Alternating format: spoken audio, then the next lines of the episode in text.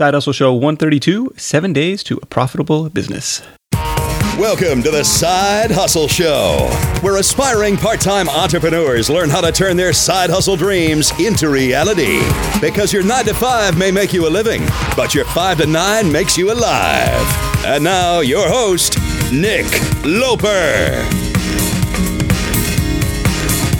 What's up? What's up? Nick Loper here. Welcome to the Side Hustle Show, where it's all about ideas, action, and results. It's back to school season today, and we're going back to school with Dan Norris. This is episode 132 Seven Days to a Profitable Business. Dan is the founder of WP Curve. It's a WordPress support service. He's grown from nothing to a $74,000 monthly run rate over the last two years. He's also the author of the Amazon bestseller, The Seven Day Startup, which tells the story of his previous business failures, failures, and how he's earned his first paying customers for WP Curve in just one week. Stick around to hear Dan's business idea generating tips, his contrarian advice to niching down, and how to market your business for next to nothing with his content strategies. Ready? Let's do it if I'm the person sitting in my cubicle in my day job, the prospect of having a viable business by this time next week, that sounds pretty good to me. Maybe that sounds even too good to be true. So let's uh, let's get into this stuff. Where where does somebody start on a seven day startup journey?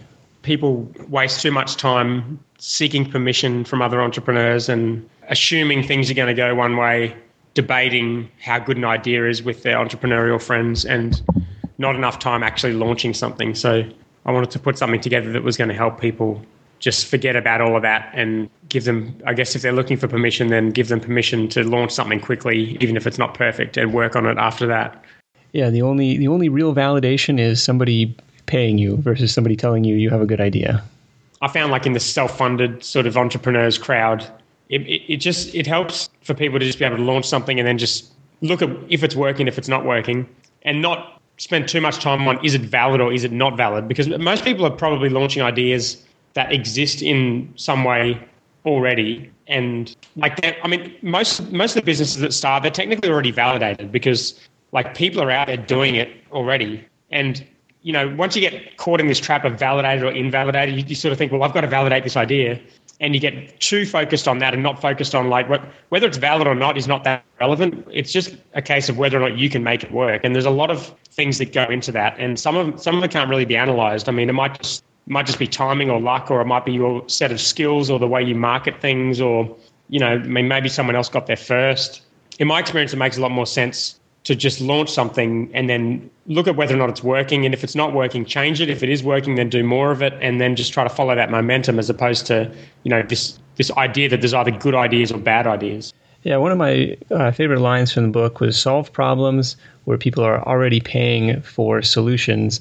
So, along those lines, hey, I'm not necessarily out there trying to come up with the, the next greatest idea, but rather saying, hey, if people are already, what, what, what problem can I solve, basically? And so, do you have recommendations for people who are sitting in that cubicle and saying, well, what, what problems can I solve? You have to have like in the book i talk about nine traits of like ideas that represent good ideas for self-funded startups. And i think you can you can do your best to come up with a, good idea before you launch. And there's some things you can pay attention to. Like one of them is, is product founder fit. So if if something feels like it makes sense to you to be working on then that's probably a good sign. If it if it doesn't feel right to you if it like doesn't seem like something you should be working on if you're just doing it because you've seen someone else do it well then that's not a good thing. So there's, there's little things like that, or like the you know how scalable is it? Is it is it a business that you're just going to be able to hit your personal limit of 10 customers and then not be able to grow outside of that because it's not going to be profitable um, if you pay other people to do it. So that kind of stuff is is all like what I think about when I when I think about an idea to work on. In terms of like where to get ideas, that's probably more tricky. I think it, I think most people who have any kind of success in business end up just doing something that they're good at or doing something that they're sort of they're into for whatever reason and they they start looking around at what people are paying money for and they look at how they could just be slightly different to what what people are doing already. Like with with WP Curve at my WordPress support business lots of people have problems with WordPress. You know sites are always breaking. People are always asking questions about WordPress. So I just had to think about well how do I solve that in a slightly unique way And that's an example because I was into WordPress, I was into building websites for people. That was sort of what I was known for. So I was a good fit. And I just had to figure out a way to make it scalable. Mm-hmm. So that's sort of, to me, that's sort of normally how it works. People will find something they're into, like an industry they're into. They'll look around at different business models and they'll, they'll think, I can do something that people are already paying for, but I can put a little unique twist on it and uh, do something to get attention and stand out and then, and then build a business out of it. One of the other uh, nine elements of, of great bootstrap business ideas is uh, going after a big market, which kind of in combination with the, the scalable business models, a lot of people will preach, hey, do, do stuff that doesn't scale, right? Like you're, you're just starting out. You don't need to worry about this right now. But one thing I want to talk about was tapping into a big market, which kind of runs counter to everyone's else everyone else's advice to niche down, niche down, niche down. Where in you know even on this podcast we talked about like hey, you don't want to serve restaurants. You don't even want to serve sushi restaurants. You want to serve sushi restaurants in this one neighborhood of San Francisco. Yeah. And niche down until it hurts, right? Like that's the advice, but there's there's this wisdom in saying, hey, if I want to build something big, we'll go after you know the the universe of WordPress users is what like you know one in every six websites in the planet. Yeah, like, like, it's a huge, huge 70 market. million websites or something. Yeah. I just don't like the advice to niche down. I mean, I just think I just think it's not good advice. Like I think, I think what people do a, a couple of things. The first thing that, that do things that don't scale, I think that's I think like that came from Paul Graham, who is like a big funded startup, like God almost. So I think like him saying mm-hmm. do things that don't scale means build a company that is fundamentally scalable, but to get it going at the start, to give it a kickstart and a boost, do things that don't scale to hustle at the start to like get that momentum going. So I, th- I think you can really easily misinterpret that advice to be saying like, don't worry about scale, but that is definitely not what he's saying. Um, he, he doesn't get any he doesn't show any interest in any business that's scalable because that's that's his, his whole job is to build billion dollar company. Right. But the niche down thing, I think people just take it way over the top. And I see people all the time, it's like, I'm serving this little niche and you know what am i doing wrong? How come i'm not making any money? Well it's because the people in that niche don't have any money and all of your marketing potentially get the attention of people all around the world but hardly any of those people can actually pay for your service because you're so niche down. And i see that happen all the time. It can work. I'm not saying it doesn't work but i'm i'm just saying it's not the only option. I think you can definitely start something in a, a big market and it's a lot easier to get customers. And especially if you're doing something like content marketing my new book content machine talks about that. It's like if you're going to get a lot of attention for your content what's the logic between that and your business? Like, are the people who are consuming that content likely to become customers? Well, if you're putting out a lot of content about sort of entrepreneurship and you've got a little niche business that sells crafts or or something, um, there's no logic there between the content and, and the business. Or, or the lo- the local option is an example as well. Like if you're putting all this great content out there on your blog, you've got access to the whole world. You've got like an Instagram account that the whole world can access, or you're, or you're doing some of marketing that, that the whole world can access, but you're only serving a little small niche local market for, for your services, then only a small amount of those people can become customers or even can refer customers. So it's like it's all just wasted energy. And I see that happen all the time. And, and I think to me, it makes more sense to, to start something in a big market where, where there's a lot of people already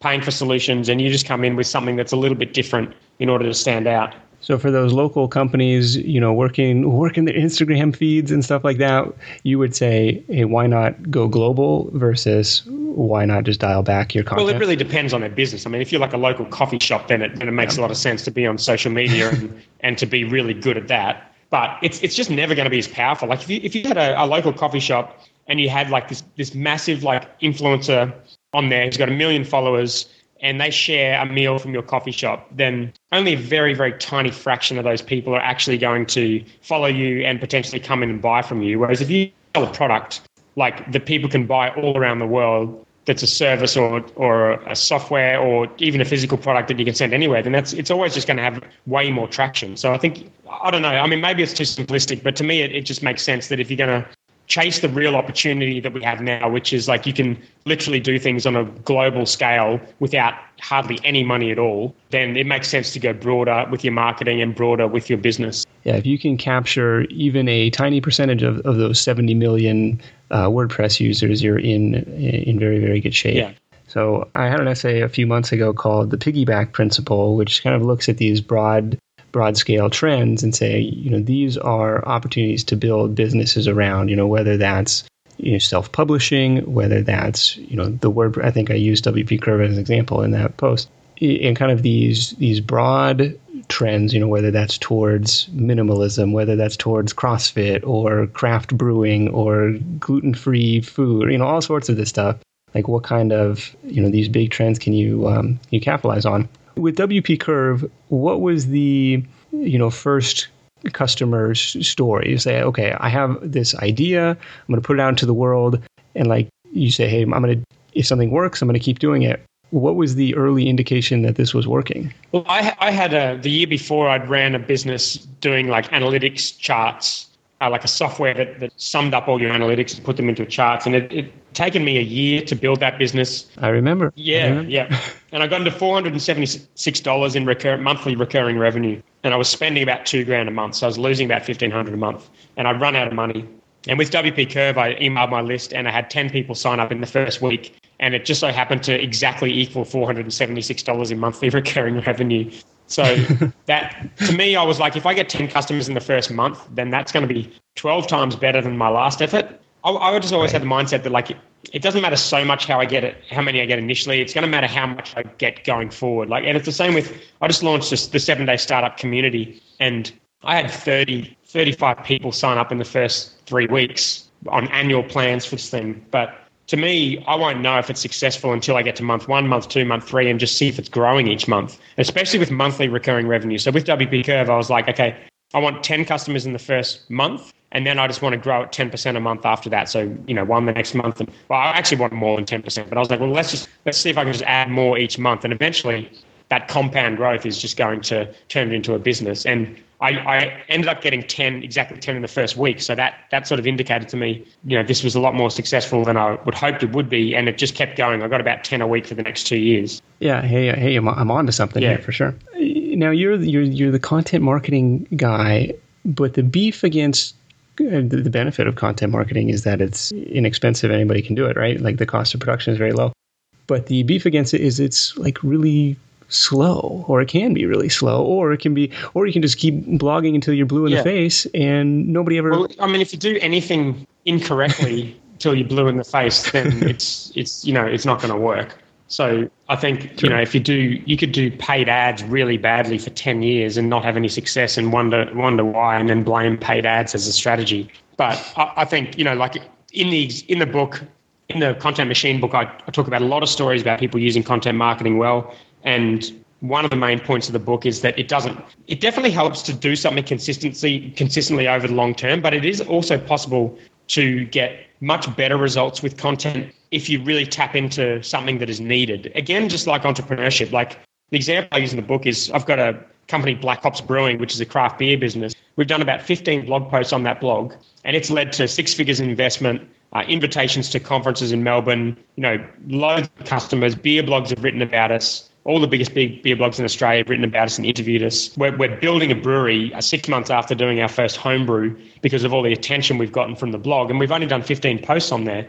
And to me that's not doing something for 10 years and waiting for results and that's not it's not really leveraging my existing network too much either because it's a totally different community and mm-hmm. that's pretty powerful i mean i don't know what kind of paid advertising strategy you could get for that in you know the space of a, a couple of months and not spending any money so i think if you can tap into something if you like have a vision for what you want out there and create something that other people aren't creating so you can really differentiate and stand out, then content marketing can be very powerful. But if you just copy what everyone else is doing and just intend to do it for 10 years until you get results, then it's it's definitely not going to work. Those are some very impressive results for the uh, for the brewery business. Hey, entrepreneurs, we know that anyone with a side hustle loves finding new ways to save. So if your business takes you on the road, sign up for a free membership with Hertz Business Rewards work trips, client meetings, industry conferences. With Hertz Business Rewards, you'll save at least 20% every time you rent a car. And you'll save on more than just the daily rate. Members earn credits redeemable towards free rental days. It's also free to add an additional driver if any additional coworkers come along. And for those Gen Z entrepreneurs out there, no young renter fees. Plus, sign up for Hertz Business Rewards today and earn three times credits during your first 90 days. So whether you're traveling for a side hustle or a main hustle, join for free at hertz.com slash business rewards. Applies to base rate, taxes, fees, and options excluded. Additional terms and exclusions apply. Visit hertz.com slash business rewards to learn more.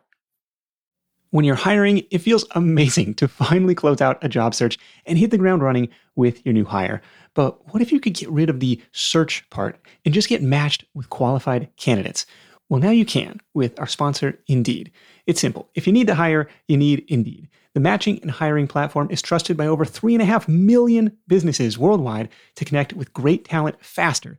And 93% of employers agree that Indeed delivers the highest quality matches compared to other job sites. For my next hire, I'm using Indeed to tap into a talent pool of 350 million unique monthly visitors. And what else is cool is Indeed's matching engine is constantly learning from your preferences. So the more you use it, the better it gets. And how about this? Side Hustle Show listeners get a $75 sponsored job credit to get your jobs more visibility at indeed.com slash side hustle show. Just go to indeed.com slash side hustle show right now and support our show by saying you heard about Indeed on this podcast. Indeed.com slash side hustle show. Terms and conditions apply. Need to hire? You need Indeed.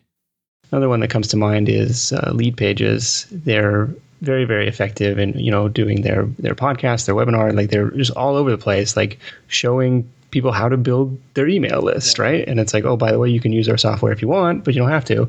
But here's the buy button if you do. Well i mean they do have like i don't know like 10 million dollars in funding or something. Now, now they got yeah. funded but before they got money. So that definitely helps. But but yeah no their, their content early on was really good. And that like I, I, just like in the book I talk about this monetization logic where you like you're putting content out there and you've got a business that's separate from that and there's just like perfect logic between the two. And that's a perfect example of that where you like you're educating the world on how to build email opt-ins and it just so happens that you've got software that helps you build your email list. And the same as SEO Moz is an example I use in the book. Intercom is another example. They they educate software companies on how to improve their business and they just so happen that they have uh, software that software companies use so if you can get that fit and logic perfect, then it can be really powerful. Yeah, exactly. Like uh, Chris Ducker is putting out content on, you know, how much should you pay your virtual assistant? How do you hire people in the Philippines, right? Oh, by the way, if you want me to do it for you, I have a service that does that. Exactly. I mean, he's, he's written the book on outsourcing, and it's no doubt that that's going to be a good thing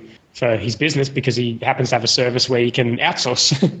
right. So not just creating content, but creating like the super useful content that's related to your to, to what your target customers need to learn or what they need to know. And and that that crucial connection piece that monetization logic is is the piece that i think a lot of people um, miss out on. Now yeah I, just want to pull you up on that though because another thing i challenge in the book is is are you actually creating content for your customer? And a lot of people say you know pick this avatar and create content for this avatar and i think like, if i think about the beer stuff like if we were to take that approach, we would say like Jim, the bar owner, wants to buy our beer. So we, we need to create content for Jim. So we write a bunch of stuff about bars and try to get his attention. But mm-hmm. in reality, that's not what we do. What we do is we create content for a community, the whole craft beer community, investors to other brewers, uh, to bar owners, and we become relevant in that communi- community because we're putting something out there that stands out. And whether Jim reads blogs or not, he probably doesn't because he's too busy. He's going to find out about Black Hops because people are going to come into his bar and talk about it. He's going to get on Facebook. And when he does that, our content's going to be there because people will be sharing it. When he goes to Google, we convince Google that our content is and our website is better than the others in the industry. So I think people really fall into a trap of creating content just for a customer as opposed to a community. And I think like there has to be a logic there but it's not the same thing as saying i'm going to have an avatar and just create content for that avatar i think you're better off having a logical situation where someone will read the content and either become a customer or become an advocate or share it or help you in some way within that community but create content for that community and a lot a lot of the people that read our blog are not customers. Like a lot of the people are probably homebrewers. We'll probably never sell anything to them, but um, they're some of our most powerful advocates and you know becoming relevant to homebrewers means that we're going to become relevant to our customers investors and bloggers and everyone else in the industry. I gotcha. Do you, do you do anything to now you've got the luxury of a, of a you know built-in audience email list but when you're first starting out what's your process like to spread the word about this? Like say you write the world's most epic blog post and you put it out into the world and like i think everyone's fear is like now it's crickets it's like no, Hmm. no one's ever going to see this so what do you do to kind of like get that initial ball rolling on it Yeah, as part of the book, I have a bunch of different frameworks that we use for different things. So pe- people can go up to contentmachine.com forward slash resources and grab all of those. One of them is a promotion template. So what we do is at the end of a uh, when a blog post is written, we have a template that the author fills in, whether the author is yourself or it's a guest writer or someone else. And then we have an admin team that executes a whole bunch of stuff for that blog post. And we don't do anything too aggressive, but it's just sort of like mentioning people mentioning the article and tweeting them, asking them to share it, putting in click to tweets into the post, putting in Canva, social media graphics, sharing it on social media, all of that kind of stuff. When I was starting, I, I did a couple of things, and I talk about these in the book. One is I posted more on other people's site than I did on my own site. And that's a way you can build your audience because it, the, the, the more you increase the new traffic, like if you go into Google Analytics and see how many people are hitting your site that are new, the higher that number is, the more conversions you're going to get because these are new people to your site and you know they haven't seen your stuff before and they're, they're potentially you can you can build build that audience that way. If you're just serving the same audience you might find that you don't have enough new people coming in. So you can write on other people's site. And the other thing you can do is I did a lot of like roundup posts and mentioning other people. Like even if I was doing a podcasting guide I would interview like a bunch of podcasters and get their feedback on it and then reach out to them ask them to share it tweet them mention them in the tweets and sort of leverage their audience that way. And, and, most people will share something. Podcasters do this all the time. Like if, if, at the end of this podcast you don't email me and tell me about it, and you know give me a link to share of it, I'll be surprised because that's that's kind of the done thing, and Yep. that's it's definitely a way to get to a new audience. Yeah, absolutely. No, I like that um, that framework for for getting that. We'll link that up. Contentmachine.com slash resources. We'll link that up in the show notes for uh, for sure. The, the- the other thing there though is is I think traction is something that you it's hard to force traction on something that's fundamentally like not that good. like if you're putting content out that's not not differentiated, if it's really not that great, if it's not solving a problem that someone else hasn't already solved, if it's not really needed in your space, then I mean you can spend so long pushing pushing it to get traction, but it's not really going to get anywhere. If you've got content that you know is really needed and people really like it and no one else is doing it, then it, it's just going to naturally you know get that momentum more so than than the alternative. So I think like you can talk about a boosting traction until you're blue in the face, but at the end of the day, good content is going to naturally take off much more than bad content that's not differentiated and not needed. So you're better off focusing on how do I really understand my community? How do I really understand what they want, what they use, how, how I can make them use my stuff more and create, you know, differentiated content that they really need, you know, rely on them to share as opposed to like boosting something that people don't really actually like. Yeah, that's a, that's a really important note to make. Like, hey, create something that's actually good, that's actually worthy of being shared and, and read and you know, watched or tweeted or whatever. wanted to walk through a couple kind of seven day startup examples that I've that I've seen. So WP Curve maybe is the is the flagship one of these, but I've seen people try to iterate this or try and pivot this to a bunch of different kind of service based businesses and especially on kind of the, this kind of low barrier to entry recurring revenue model.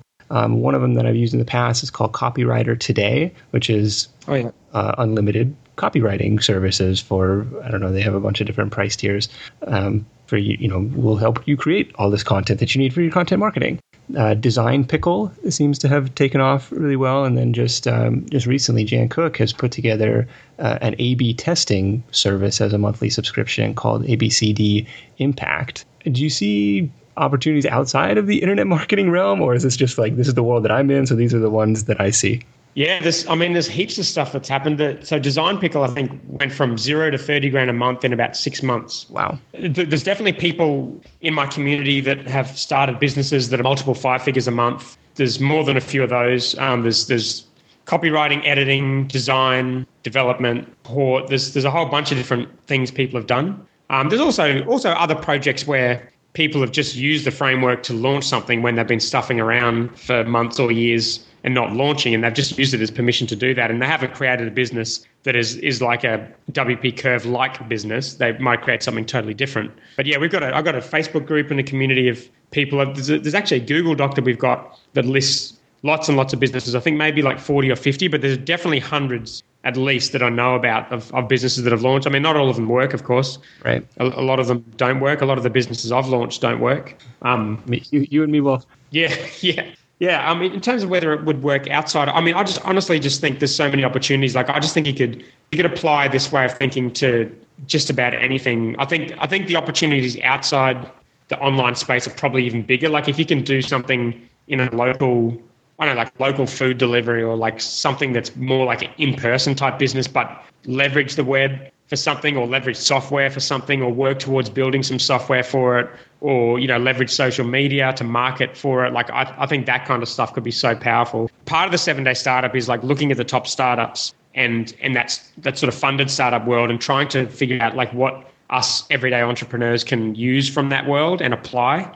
And th- you know thinking of yourself more as a startup than than just a local business and i think any kind of business starts if you're thinking locally, then that that kind of mindset can benefit you a great deal, even if you don't sort of copy WP Curve, if you like. Yeah, no, I've seen some of some of the former or some of the past side hustle show guests have a lot of success with this, saying, "Hey, I'm not going to go after hundred clients at fifty dollars a month. I'm going to go after ten clients at five hundred dollars a month. Right? I'm going to provide that like this high touch, local, yeah, you know, local marketing service, local SEO service, or something like that, where you know, it's just kind of getting over that inertia, like you said, to hey, stop stop hemming and hawing over what the idea is and like go out and sell it to somebody. Go out and and make that first uh, find that first customer. Yeah, that can be useful, especially if you're like, okay, I need to make three grand a month so I can support myself instead of have, having a job. Then it can be useful to say, okay, I'm going to break that down by just, just getting three $1,000 a month clients or six $500 a month clients. Mm-hmm. And that can be like a really motivating thing. It's like, well, all I need is six customers to,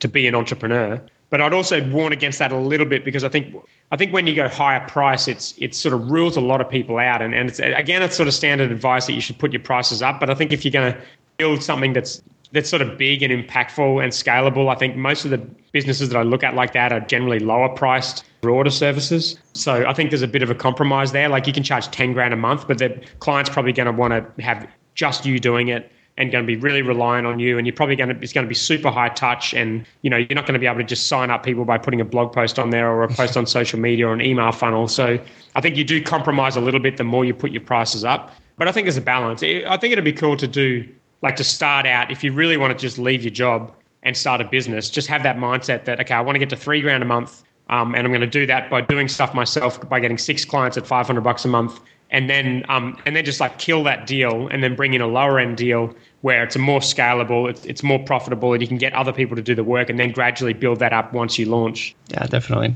Yeah, I see people doing doing this. Somebody just sent me a, a guest post pitch, and it was like, "Hey, I was just you know spending me and my sister were just spending you know years you know contemplating these different business ideas then one day we got brave and we put an ad on craigslist for like a house cleaning service like hey i am not necessarily passionate about house cleaning i never i didn't see myself doing this as a full-time thing but you know what I went from idea to customer in about two hours. And it was just yeah. like this was the the mindset shift. Like, okay, now I can do it. Somebody's gonna pay me money outside of a traditional day job framework, and then I can yep. use that kind of confidence that I build and you know translating that into you know whatever. And maybe maybe there's a house cleaning subscription. So i'm sure that's like how most maids operate right?